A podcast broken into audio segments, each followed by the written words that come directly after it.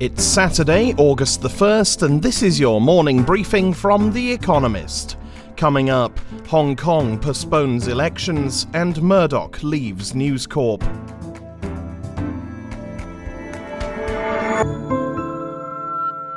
First, the week in brief. Carrie Lam, Hong Kong's chief executive, announced a delay of one year to elections to the Legislative Council scheduled for September. She blamed a recent spike in COVID 19 cases, but critics accused her of wanting to thwart the territory's pro democracy camp. In another blow to the opposition, Chinese state media reported that arrest warrants have been issued for six Hong Kong activists who have fled the territory. The Trump administration may soon order China's ByteDance to divest ownership of TikTok, a video sharing app popular in America. Microsoft is being reported as an interested buyer. The app has been the subject of scrutiny in Washington due to security concerns about a Chinese owned company having access to user data and significant influence in American media. President Donald Trump said a range of options, including a ban of the app in America, were under consideration. GDP in the euro area fell by 12.1% quarter on quarter in the three months to the end of June. Spain's economy contracted by 18.5% during the same period, France's by 13.8%, Italy's by 12.4%, and Germany's by 10.1%. Furlough schemes prevented the unemployment rate from rising by much. June's rate of 7.8% is only slightly higher than a year ago. The American government announced a deal worth $2.1 billion with two pharmaceutical companies, Sanofi of France and GSK of Britain, to support the development of their COVID 19 vaccine. The deal includes 100 million doses, with an option to buy a further 500 million. It is the largest such agreement entered into by America yet, and came as the total number of cases there approaches 4.5 million. An American appeals court overturned the death sentence for Dzhokhar Tsarnaev, who was convicted in 2015 of the Boston Marathon bombings two years earlier. A three judge panel found that the judge who presided over the case did not thoroughly vet jurors for bias. The attack killed three people and injured at least 260 more. He will still spend his life behind bars. James Murdoch resigned from the board of News Corp, a media group whose empire includes the Wall Street Journal and Fox News. He cited disagreements over editorial content. He is known to be unhappy about some outlets' coverage of climate change and support for Donald Trump. Mr. Murdoch was once considered king in waiting at News Corp, which is run by his father, Rupert. Nvidia, an American tech firm, is reportedly in talks to buy ARM, a British designer of chips used by 70% of the world's population. A darling of Silicon Fen, a tech cluster around Cambridge, ARM was bought in 2016 by SoftBank, a Japanese technology investor, for $32 billion. Buying the British firm would further consolidate Nvidia's position as America's biggest maker of semiconductors. And editor's note.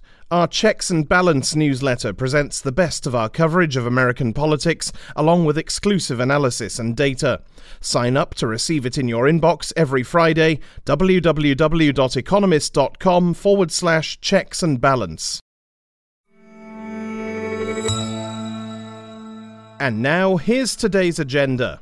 A new medium. Host brings horror to Zoom.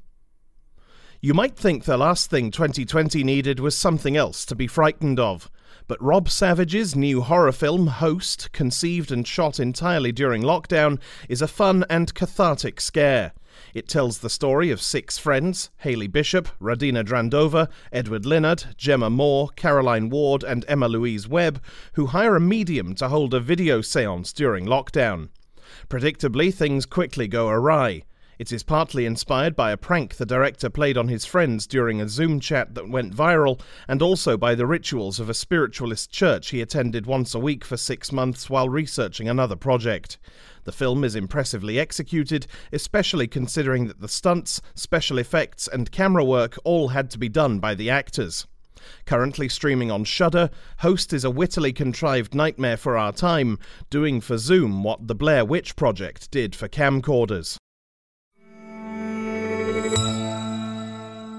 Monk's Dream Deferred, a record in limbo. In 1968, racial tensions were running high in America.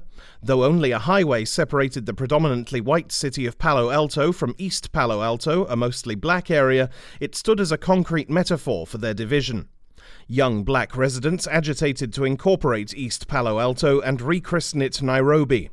By coincidence, the week before a referendum on the name, jazz musician Thelonious Monk played a charity concert at Palo Alto High School at a student's request, drawing a crowd from both sides of the road. A janitor agreed to have the piano tuned if he could record the concert. After more than 50 years, the recording was to be published on July 31st, but a dispute between Monk's old record label and his estate has postponed the release, perhaps indefinitely. Alas, modern America, as divided as in 1968, may go without this powerful record of how unity can be created by individuals.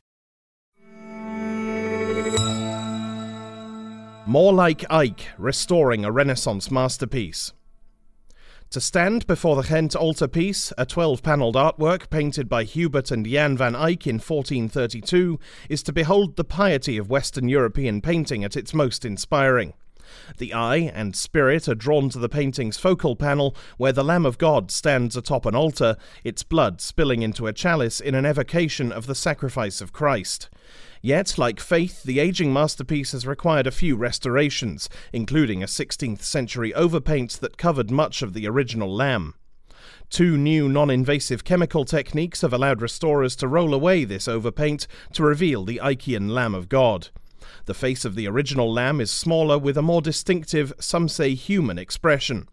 Also revealed are the artist's revisions to the size and shape of the lamb's body, offering the naturalistic original more godly proportions. Not for the first time, the Lamb of God is resurrected. Champion swimmers, sperm's sophisticated stroke. To judge by the cartoons in sex education classes, human sperm swim like eels or tadpoles by lashing their long tails from side to side. But according to research in the journal Science Advances, this assumption, unchanged for longer than three centuries, is the product of an optical illusion. For the first time, high speed 3D cameras have revealed that sperm twist their tail like flagellum around in a circular motion. By rights, this should condemn sperm to swimming in circles and human beings to extinction. But by rolling as they swim, sperm generate a corkscrewing motion, something like the rollicking of playful otters. Thus, they swim straight and with some elegance. As well as being crucial for fertility research, perhaps crediting sperm with more sophistication will boost their standing.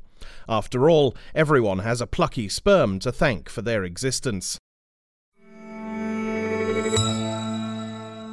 Taking another shot, American basketball restarts. First, Major League Soccer kicked off, then Major League Baseball was up to bat, now basketball has bounced back. Sports fans are already used to watching games in empty stadiums and monitoring players' COVID 19 test results, but basketball is pivoting to another aspect of 2020 protest.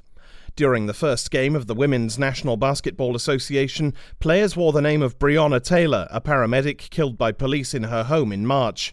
Now, the National Basketball Association, NBA, is allowing players to wear one of 29 approved phrases on their jerseys, including I can't breathe. Many are expected to take a knee during the national anthem, an act that four years ago led to National Football League quarterback Colin Kaepernick being ostracized from that sport. Such demonstrations flout the NBA's rules, but its commissioner, Adam Silver, has said he respects peaceful protest. Athletes often steer clear of politics, but basketball may become a powerful exception.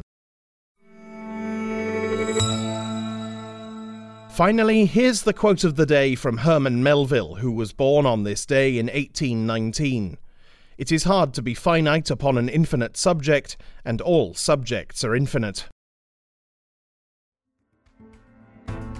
That's it from the Economist Morning Briefing, available every weekday and on Saturdays. You can hear interviews and analysis from our journalists, including our current affairs podcast, The Intelligence, by searching for The Economist on your podcast app or asking your smart speaker to play the latest Economist radio podcast. And as a subscriber, you have access to each week's full edition in audio. Just download the Economist app on your mobile device to start listening.